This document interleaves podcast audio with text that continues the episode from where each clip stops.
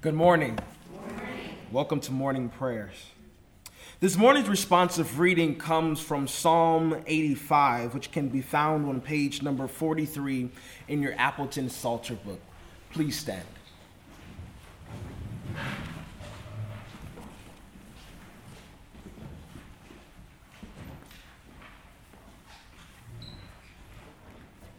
You have been gracious to your land, O God. You have restored the good fortune of Jacob.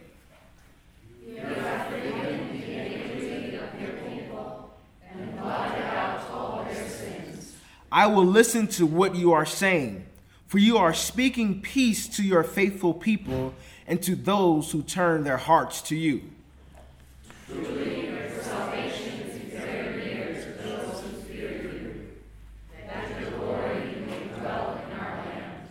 Mercy and truth have met together. Righteousness and peace have kissed each other. Truth shall spring up from the earth, and righteousness shall look down from heaven. You, O God, will indeed grant prosperity, and our land will yield its increase. Righteousness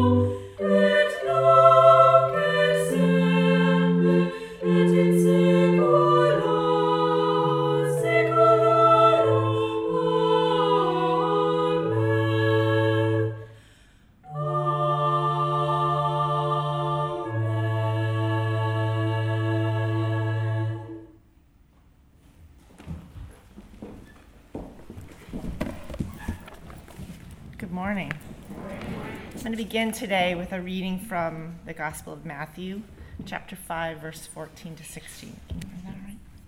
Better. You are the light of the world.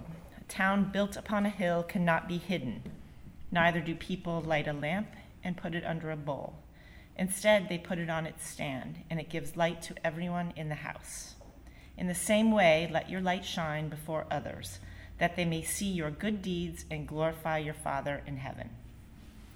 I'm going to talk this morning about indirect light because I believe in indirect light. It's a perfect metaphor for how I live my life. In fact, those who know me know I don't use overhead lights. Uh, a person will rarely walk into my home or office and find one turned on.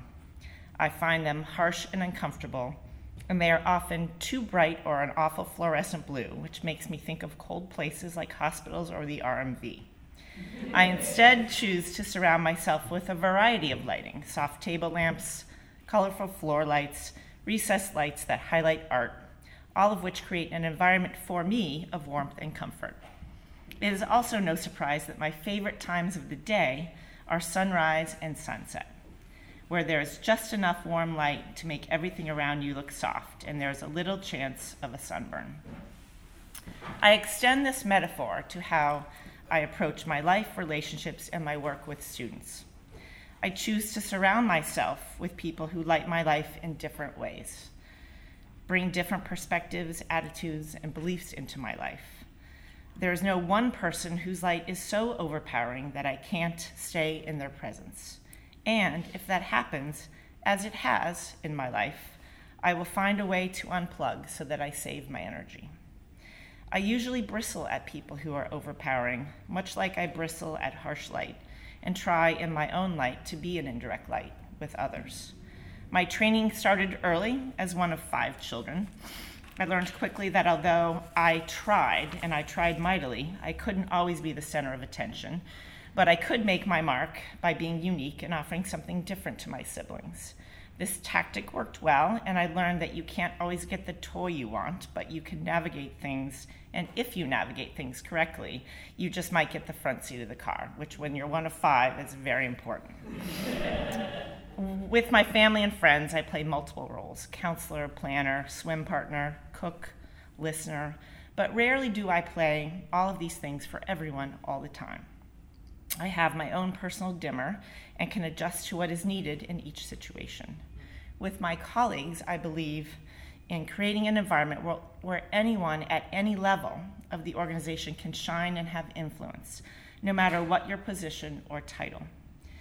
In fact, I strongly believe that a leader recognizes his or her light shines brightest when directed to others. I think physical environments are important, and lighting is one of the most important parts of an environment. It's not lost on me that my coll- colleagues have already picked up on this, as the only thing I really cared about when I moved into my new office was the lamps. Uh, yet, it is in my work with students where this metaphor is best illustrated. I, and those of us who work with students, and pardon this, I just came up with this analogy last night, so I'm still working on it, uh, are a bit like a floor lamp. Um, when it's on, it's part of the room, but it's an important part providing the environment necessary to invite, meet, work, and socialize. When the lamp is not turned on, people notice. And the darkness makes it harder to navigate the room as well as to see others clearly. It's a messy example, but what I'm trying to say is that we are all like the floor lamp, uh, not like the overhead light. It's never going to be about me, it's never going to be about us, shining down upon those who we support and serve it's always going to be about what's going on in the room with the students, who each bring their own powerful light to campus. Our role is to help students find their best light, not only here at Harvard, but as they go out into the world. And really, more than ever, their light is needed in our world, in our country, and right here on campus. I believe that light is energy, and positive light and energy can be transferred to others. Whether it be a smile, a warm hug, or by bringing, bringing positivity into your environment. I end today asking you to think about your light, your energy, and how you light others, especially students who are in your life. Wherever you go, as Anthony D'Angelo said, no matter what the weather, always bring your own sunshine.